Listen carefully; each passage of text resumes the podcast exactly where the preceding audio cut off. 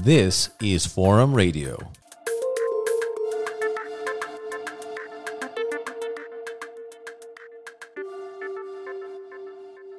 Welcome to Forum Radio with me, Jan Velinger.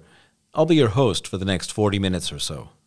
Petra Guasti is a highly respected sociologist and political scientist at Charles University. Earlier this year, she was a frequent guest in the Czech media in the run up to this year's presidential election, where she expressed serious concern, and she wasn't alone in this, about polarization in Czech society, as well as a new low in campaigning on the part of billionaire and former Prime Minister Andrej Babiš against his opponent Petr Pavel, a former general and former high official in NATO. Petr Pavel won the election by a wide margin in the end of almost 1 million votes in part at least on the promise to try and heal divisions in society. Arguably, it will not be an easy task. Polarization, as well as threats to democracy, are lifelong topics for Dr. Guasti, and in this episode we discuss how populism took hold over the years in Czech politics, how President Pavel might fare, and whether divisions deepened during the election and by factors like the pandemic or the energy crisis can be healed. The first thing I wanted to ask you was simply how professionally you view or define the term populism. For me, populism is uh, simultaneously a thin core ideology. There are thick ideologies like liberalism, communism, or socialism. Populism is a thin core ideology. In the thin core, is this Manichean view us versus them, the pure people and the corrupt elite. But populism is also a political strategy. So it's a style of politics being deployed by politicians. You can be populist without embodying all of uh, all of that. You can deploy populist style without truly being fully populist. So it's a little bit about messaging and a little bit about how far a politician is willing to go mm-hmm. to serve his or her purposes politically. What are factors, because this is something that is expressed a lot over the last five, ten years in Czech politics, what are factors that led to an increase in populism mm-hmm. here? Mm-hmm. That's a difficult question. We are seeing the rise of populism all around the world. I think it's important to say two more words about populism. It's uh, the politics of grievance, but also a politics of hope. And while uh, a lot has uh, a lot of focus went to the different grievances of people, I think here the rise of uh, ANO and Andrej Babiš started uh, started. I mean, 2012 with uh, a lot of anti-corruption appeal. That's very usual for the populist parties. So that allows you to paint the elite as corrupt, the establishment elite, and the people are standing against that who would like corruption. So I think this was also part of the success. So there must be something in a society. Other times and over time, the grievance can be also economic. Some of the signature issues of populists have always been especially on the right immigration, on the left more economic uh, more economic grievances, and I think it's important to say that Babiš kind of encompasses bridges the left and the right and we define that as uh, technocratic populism. So his promise was to fight corruption and bring good governance. So this is like he identifies the grievance, corruption, but also the solution or the hope that he's given that the country will be governed well. Indeed, when Mr. Babiš's ANO movement first came onto the political scene, their campaign promise in Czech was Ano bude líp, mm-hmm. which means yes, things will be better. So I see what you're saying there with the hope. It's interesting along the scale how much he slid between 2012 and 2023 because he became prime minister, he led a gov- minority government, and uh, then he was voted out of power and ran unsuccessfully in this year's presidential election. Now, we'll get into some of those details, mm-hmm. but when it comes to the sort of negative aspects of populism, what are the key dangers? Because there seem to be moments where mm-hmm. politicians are much more willing to cross ethical lines mm-hmm. they weren't willing to do before. Yes, uh, and that's very frightening. We have realized over the past 10 years that the guardrails of liberal democracy are much less uh, firm than uh, we thought. I think what, uh, what is new in politics is uh, a lot of emotions. The appeal and, uh, and the use of emotions in political campaign.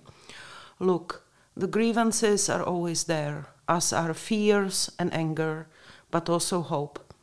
And uh, the difference is that the politician chooses to appeal to either fear and anger or hope. There is an American uh, presidential historian, uh, Michael Beschloss, and he speaks of appeal to our better angels. So the politicians can choose to appeal to our better angels, to appeal to the better in us, to solidarity, to feelings of hope that maybe the things are not as we would wish them to be, but they can be better, or they can go to the primal fear, as was the case of Mr. Babiš and his campaign of warmongering, which really brought a lot of anxiety to, to a lot of his followers. It's also interesting to what degree both of the candidates in the recent presidential election, on the one side, Andrej Babiš, a billionaire businessman, not a politician, not a career politician previously. On the other side, Petr Pavel, a retired general, former high functionary in NATO, also not a career politician. Mm-hmm. It's interesting to sort of see how these emotions that you're describing were reflected in both. Mm-hmm. Obviously, Petr Pavel won did he represent to a degree that hope that sort of appealed to better angels? Because he seemed to sort of catch fire in the mm-hmm. second round mm-hmm. especially after getting support of mm-hmm. other candidates who had backed him. Did he represent the alternative? I would say yes. Let's pedal a little bit back. The presidential elections in czech republic are two rounds. They're very different animal. The first round is a is a wide field and you need to distinguish yourself. The second round takes place two weeks after the first round, so it's a very, very narrow window. It's a competition, uh, it's a runoff between two. And these are very different campaigns you need to lead. And I think while uh, Petr Pavel was from the beginning, uh, I mean, it was a very smart campaign the team behind the campaign is also the team behind successful campaign of Slovak President uh, uh, Mrs. Čaputová. So I think they knew the region, they knew what they were uh, what they were doing, and they positioned Pavel as a viable candidate for 50% plus one vote. You know, for many, especially young and more progressive people, the appeal to calm and dignity may not have like caught fire. For Mr. Babiš, I think he took like the greatest hits from the past. What is really important to say that Mr. Babiš campaigned for a very long time. He's a very hardworking politician. He had his uh, kind of van and was traveling Czech Republic for almost nine months prior to the election. A lot of support for him is really genuine. I mean, he goes to places where nobody has ever been. He is there for the forgotten people. There is even a funny term, so his name is Babiš. In Czech, grandmother is Babička. So a lot of elderly women, female seniors, would call themselves Babišky and be very proud of it. And like seeing him in person to interact with them, there is a certain warmth about him uh, that he is able to exude and that works uh, that works on these people. He has also previously, as a prime minister, his government um, increased uh, increased pension. So some of that support is genuine. What I want to say about the presidential election, I mean, this was a challenge. Mr. Babiš, natural support, people would put between 30 32 percent. That's a far way from 50 plus one, 50% plus one vote, which you need in the election. So the campaign had to change. It had to simultaneously maintain his own support, so this core Babišky and maybe their husbands and uh, and uh, and so on, But then he also needed to appeal to the remaining voters on the radical left and then voters on the radical right, and that when, when it turns uh, when it turns ugly, and I think that's where the campaign took this road. But there was no other path to victory, and what's important to say that actually it comes at the cost. Not all original ANO voters were willing to go where Mr. Babiš's campaign went, which was into fearmongering, claiming that uh, the former General Pavel will drag the country into the war. I mean, it, it, it became really a very, very hard and difficult campaign and unpalatable for for Czechs. We are not used to such campaigns, but that doesn't mean that you know for Slovaks they were like, well, you are maybe too oversensitive because that's our everyday. So in Prague, the political culture is not uh, is not at this uh, at this level. It's true that after the first round results were announced and uh, Mr. Babiš was narrowly pipped by Pavel, who took the lead. I expected a you know, a standard press conference where he would say, okay, well, you know, we'll pool our strengths and we're going to keep going. But a lot of journalists who are very seasoned who saw it were thinking that he was unhinged. That that's how far it went. It was quite shocking. It was a it was a meltdown. But think of it from his perspective. I mean, he has dedicated nine months of his life, and it was a third loss in a row. That's not fun. You know, if you're a businessman who is a rather cutthroat. You're not used to losing, and nobody loves uh, loves losing in the first place. But I think that it was very important how unhinged it was, and also in conjuncture with a viral interview by Babiš campaign manager, who was saying, "Well, we have all these Hungarian advisors," because I think the biggest threat for the second round and the biggest weapon Mr. Babiš had was to keep his voters, but to demobilize the voters of Pavel. And especially to uh, for those of Nerudová, the third and the fourth candidates, to just not realign to Pavel. Mm-hmm. So it was a fight for turnout because Mr. Babiš has this firm core. He knew he would come, and eventually, you know, if the turnout would be fifty percent, there was a path to victory. The turnout was over 70, there was no path to victory for him. In the run up to the election, you said in one interview that someone who was in Petr Pavel's position that you can't just uh, be caught forever on the defensive. To me, as an outside observer, it seems extremely difficult to debate or argue with any populist leaning politician who is good at it because they wield it like a cudgel mm-hmm. they, and they are slippery. They're hard to pin down. Mm-hmm. Did Pavel come with ideas of his own, which to a degree eclipsed Mr. Babiš's negativity, his negative campaigning? Well, uh, I think uh, I think that's uh, that's right, and it's also look, you are not alone. I think uh, Mrs. Nerudová, who came third in the first round, was an excellent surrogate. She was the attack dog. She took on herself the mantle of uh, of the let's say the the one who led the negative campaign against uh, against Mr. Babiš. She called him the evil that needs to be defeated.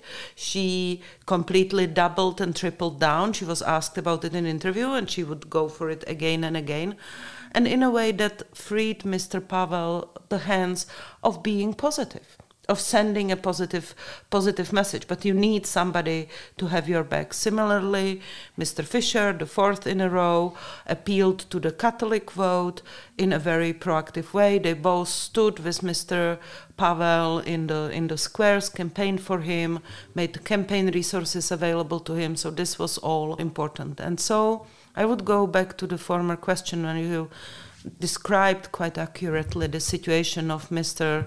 Babiš. I mean, I would call it meltdown at the at the press conference. I think that uh, that that's what the campaign took. I mean, Petr Pavel, the current president, I think he seems to be very calm by nature. It comes natural to him, or has a very good self control, or both. Mm-hmm. I think a military training does that to you. Mm-hmm And I think that it was his calm. He let the voters come to the conclusion by themselves that there is this contrast between this unhinged gentleman. And so I think the biggest the biggest weakness, the Achilles heel of Mr. Babiš campaign is his own temper. And it is known.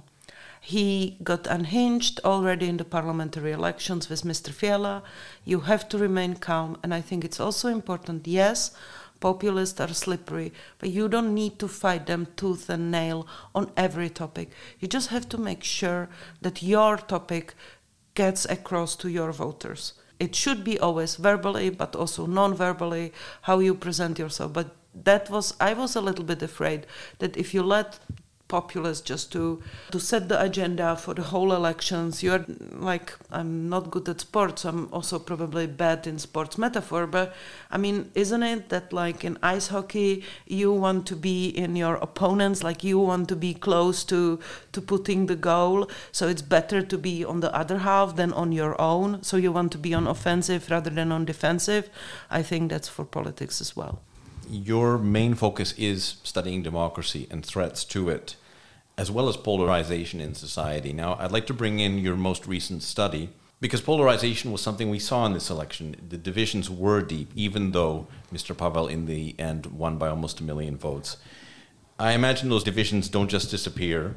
So I wanted to ask you if you could elaborate a little bit on some of your findings, some of your research, and how they confirmed maybe what we saw during this latest political activity. Mm-hmm. I'm uh, like a person with uh, with two hats, so, so I'm both a sociologist and a political scientist. Well, on polarization, I would say three points.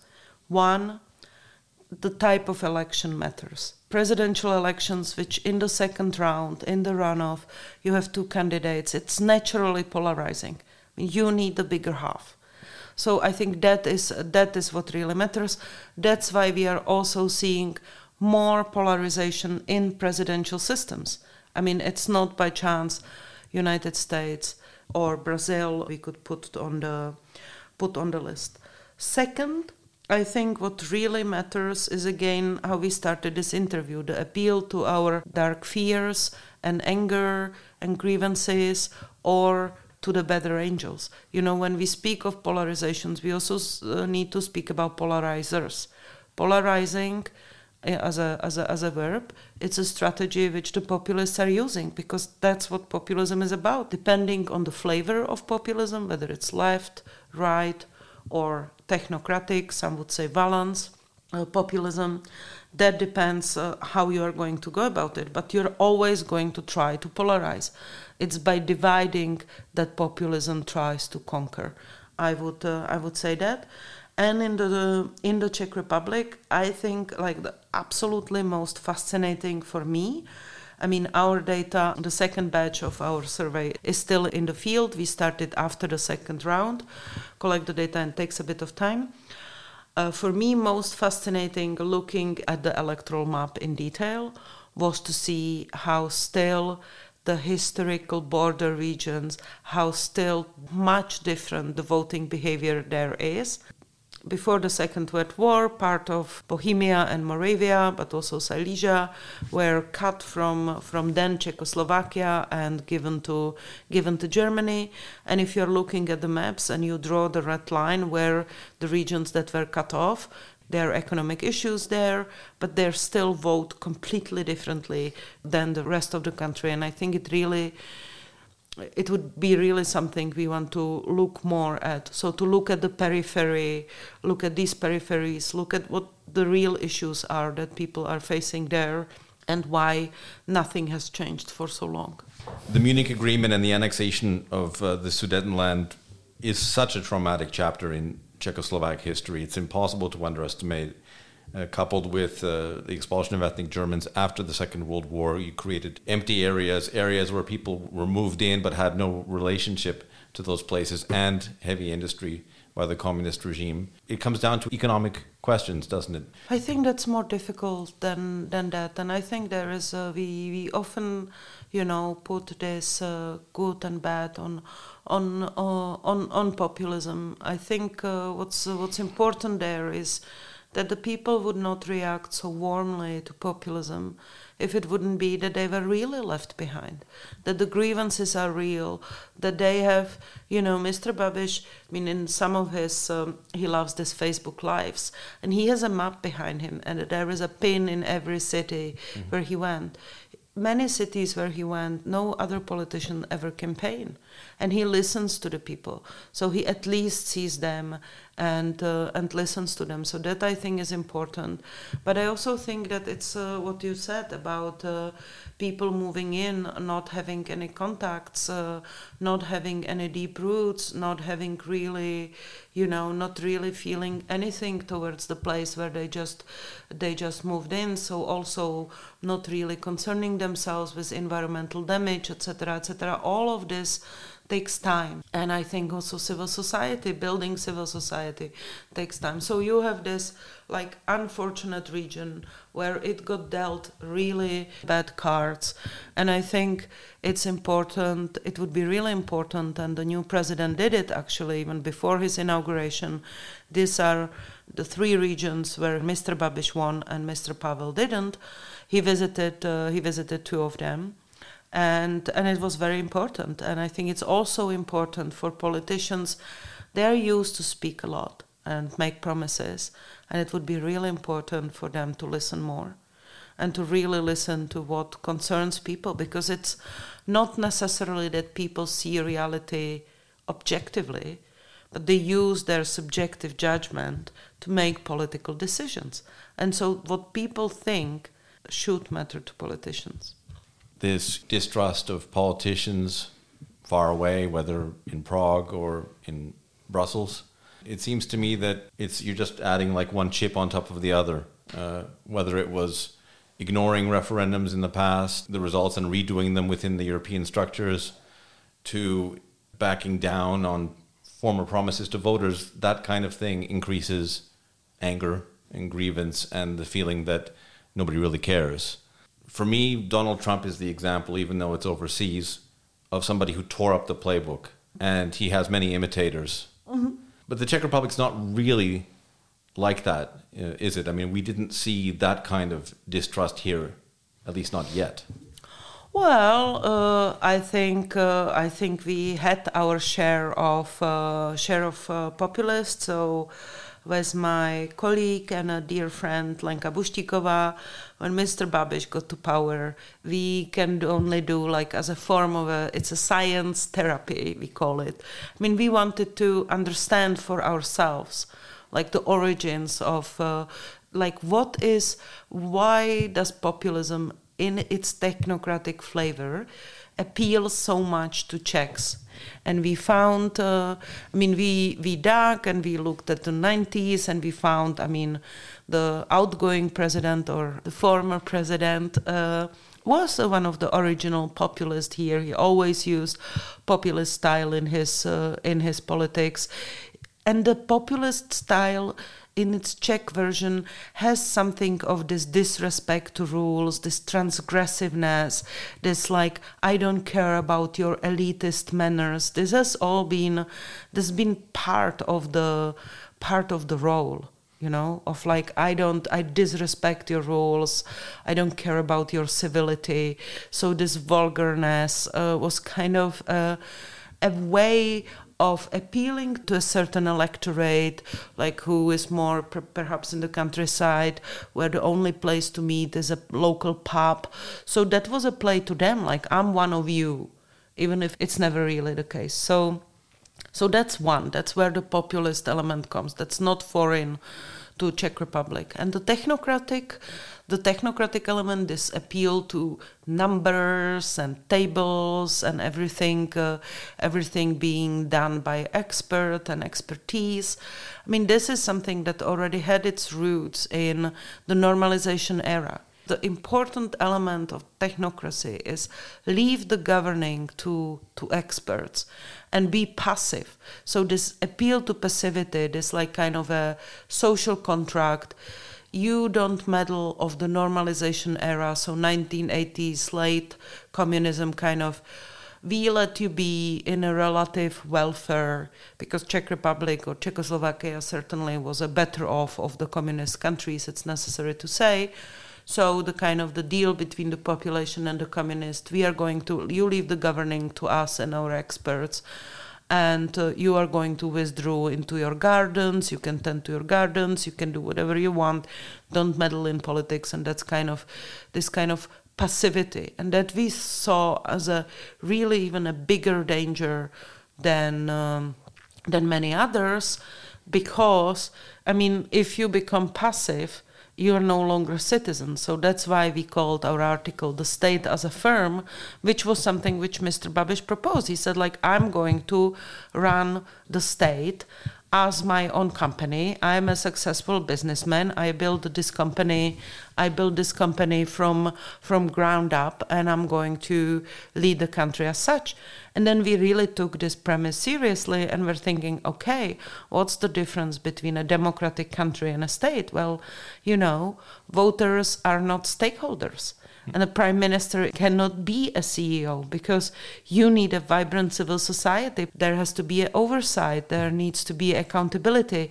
And there is no accountability in a in a private company. I mean, okay, if you go to the stock exchange, issue stocks, then maybe uh, the shareholders. But this was definitely not like uh, uh, what uh, what Mr. Babiš was proposing. He is now refined his pitch, and the appeal now is that he would run the country as a family, as a family business. So there are no even shareholders. I mean, in family business, it's just the father figure that's going to run the firm. And yet, it's so enticing still to so many voters who would prefer to sort of push that responsibility onto somebody else's shoulders. But uh, then, you know, will be shocked later on when they find out not everything was maybe as it should be. Overspending and increase of deficits and so on. So yeah. Yeah, but I think that even more worrying, you know, for me is that even if they found out, which is not for sure, because it's also what media they consume, or who's their source of information. Look, what if they don't care? What if they don't care that we are burning through through debt uh, that uh, the future generations, the generations now, you know, looking at my students, like none of them really counts on ever having any pension. So, uh, and I'm like, well, you know, you have grandparents, talk to them. Like uh, I think that one of the one of the issues which is already on the table and it's going to become more urgent is intergenerational solidarity so, and it is not a one way street. It's not just the solidarity of the young with the seniors, it's also a way of solidarity between the seniors and the young because I think the young are being dealt a really hard cards. I mean, so okay, no pensions, or I don't know, maybe the best case scenario is a very small pension, which is better than nothing, but the planet with a with a with a global warming that uh, is changing the changing the climate, which has effects on water retention and all other all other stuff, and then indirectly on further migration waves. So it's not a great tomorrow. It's really difficult for young people to approach the future with uh, with with positivity, and I think it would be really important that uh, that these things get discussed and not just uh, you know, populists are snake oil salesmen. They are good at diagnosing. The diagnosis they do, the problems they identify, those are real. The snake oil are the solutions. You are going to improve the life of seniors if you dramatically increase pensions. But what will be sustainability? Who will pay the pensions in 20 years? And the honest answer is that the populists don't care because it's beyond their lifespan, it's beyond their term in office, beyond their term in politics, and they just don't care about the future. That is deeply depressing, but it certainly lines up with that saying that there really is no such thing as a free lunch in the universe. Everything comes at a cost. Since you mentioned your students, it must be fascinating in the classroom some of the debates and the discussions and ways that you dice and cut through these problems. University is obviously where, even before, students are taught to think critically. What are some of the angles that you know students are looking at? Our students here are are wonderful. It's a it's a it's a diverse, active community. I think they are fascinated by politics, looking at it through different ideological lenses, and I think this is very desirable to have pluralism, pluralism at the at the university and lead the discussions openly. What I think for some of them is that they feel, I mean, from my discussions with them, and I cannot speak, I'm definitely not the speaker for them, but what, what remains in my mind from our discussion is how much they feel that the politics is dealing like with the issues of the past. Like that uh, you know that like old things are getting relitigated and that so little attention is paid to what concerns them and I think uh, I would be remiss in uh, not to mention that some of them from the LGBTQ community that they don't feel like equal citizens, that they don't feel that you know if the future is so uncertain in terms of climate, in financial terms. I mean, why cannot they have at least a little certainty of being able to go through life with a significant other? And I think so that these are some of the things I think they would be interested in more issues of sustainability, also gender gender equality. I mean, more than half of our students are are female, and some of the Czech politicians are still like living in. Well, I will be very generous and say the former century, but if I was ungenerous, I would say 19th century. Yeah. So, so that's really uh, that's really difficult. And in a way, Czech society, the majority view is more conservative. I cannot say that our students are like super progressive, but I think the issues, uh, the some issues uh, that I mentioned, are definitely definitely on their minds, and it's hard to answer that question. If you tell them, so okay, so the populists are defeated, or the populist was defeated because it's always the same one, Mr. Babiš, but what is in it for me? like my policies my policy preferences are not necessarily going to be uh, going to be adopted. And there's hard i have no answer for that. It takes us back to the role of the president. The role of the president in the czech republic is largely symbolic. In many ways the campaign is kind of an exercise in absurdity at least in terms of the media circus because presidential hopefuls were continually asked about problems which they have very little ability to solve. That is up to the government, that's up to the prime minister to forge the direction and to come with answers. Nevertheless, there were attempts, strong attempts by the predecessor, Mr. Zeman, to expand the presidency, the role. Might Petr Pavel expand it in a different direction? I mean, there are indications already that he will try at least to play a larger role as an arbiter to bring these different sides together and also to bring a spotlight mm-hmm. to exactly some of these problems that you've mentioned? So I would I was I've been spending a lot of time of thinking you know these past ten years with uh, former President Zeman. Uh, for our listeners who never had the occasion, it was the wrecking ball that tried very hard to wreck the constitutional order over and over and over again and failed. And uh, it's good for Czech Republic. It was not always just because our institutions, it would be great if I could say, you know, our institutions held, everything was fine. No. In some moments, that was just pure luck. And that's really important to say because there can things can be done. So I think part of Mr. or now President Pavel's appeal was saying to people, and that appeals to Czech, but I think also some Americans would understand. Like just saying, I will stay within my constitutional mandate, that looks like a great offer for many Czechs after 10 years of somebody who probably didn't lose a moment of not thinking of how to try and uh, expand his powers.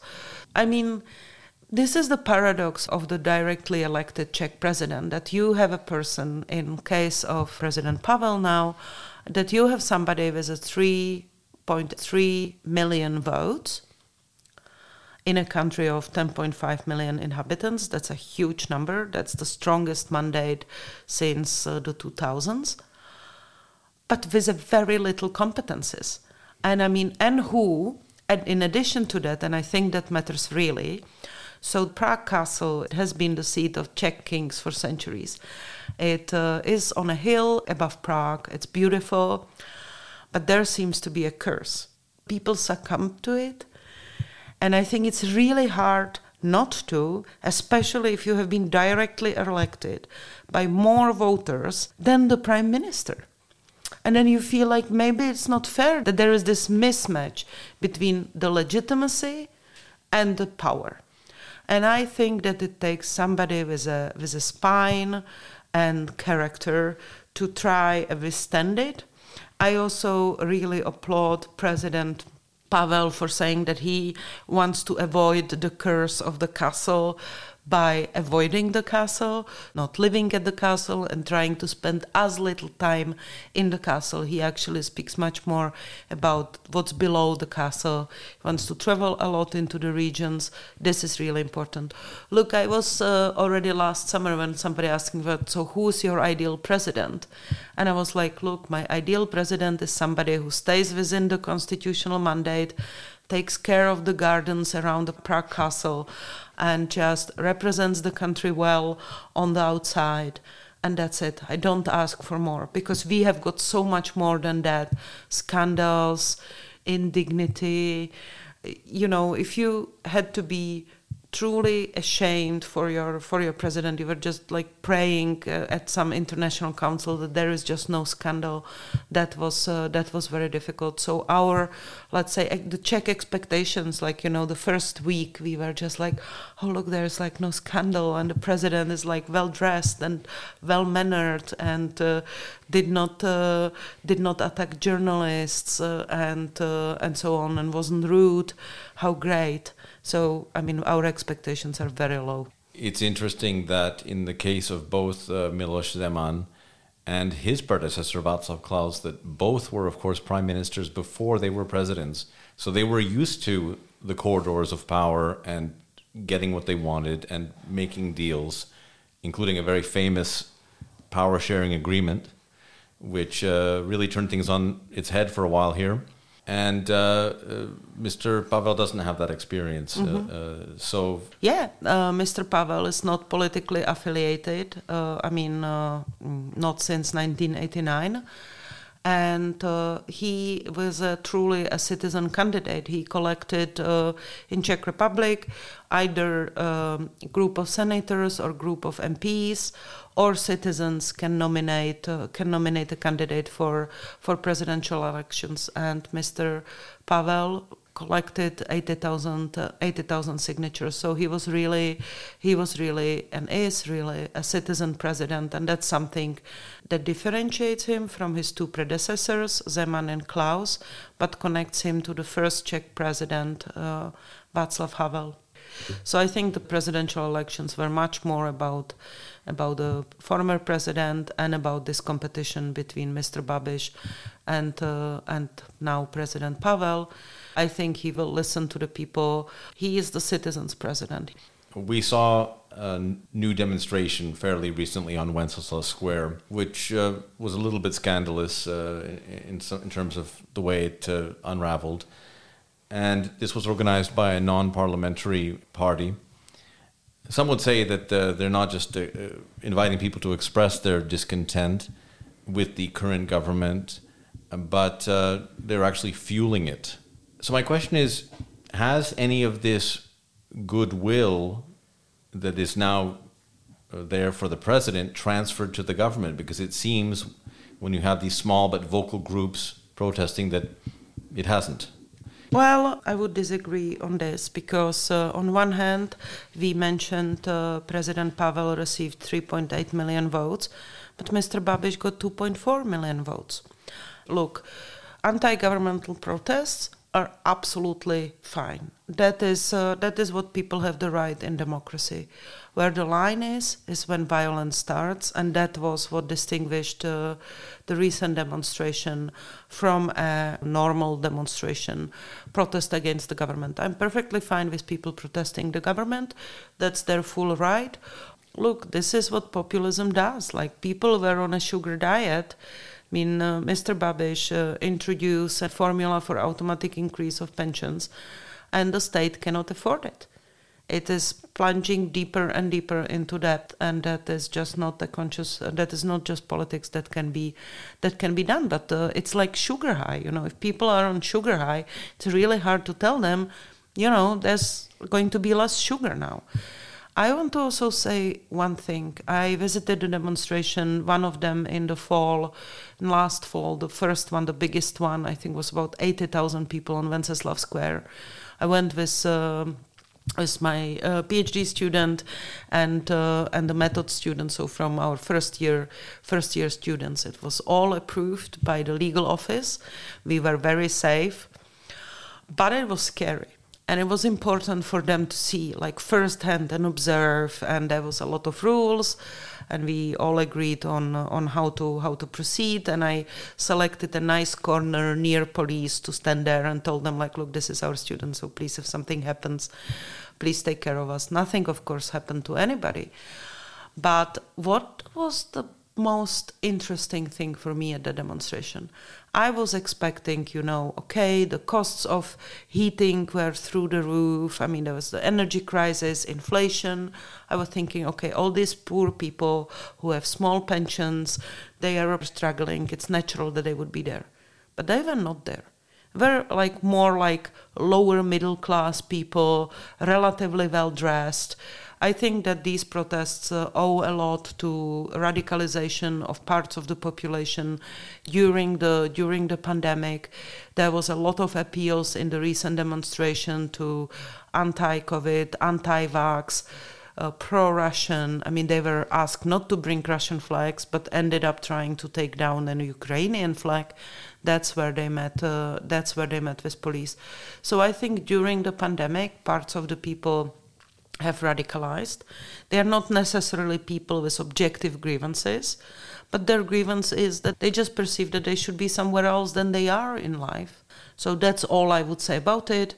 It is good that the people have some that they feel that they can come together, that they can voice their grievances but uh, i think we can we also need to again come to that that one thing is polarized society and other is polarizers.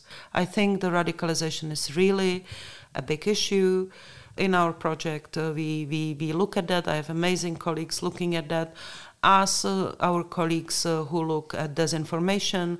So this is really important. And i think we should not underestimate that these people live in a bubble like they believe they are a majority. Like they really truly believe that it's all of them. That the i mean it's because they're like in this constantly self-reinforcing uh, bubble where they believe that if they just meet and tell the government that it should like fall that they want it to fall down that it will happen but of course that's not okay Petra Guasti, thank you so much for coming in. Uh, it's been a pleasure, and, and best of luck with uh, all of your further research. Thank you, thank you for having me, and uh, yeah, all the best. And I think let's see where we are in a couple of years.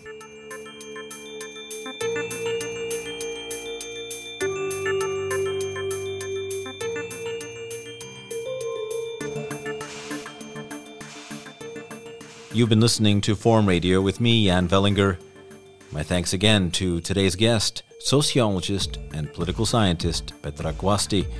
We were talking there about this year's presidential election, about populism, and about polarization in Czech society. If you'd like to learn more about Forum magazine or look up other episodes of Forum Radio, please do so by visiting ukforum.cz/en, where you can find many more items, news items, and stories about life here at Charles University. As always, though, we're just about out of time. What's left but to say goodbye. Thanks for listening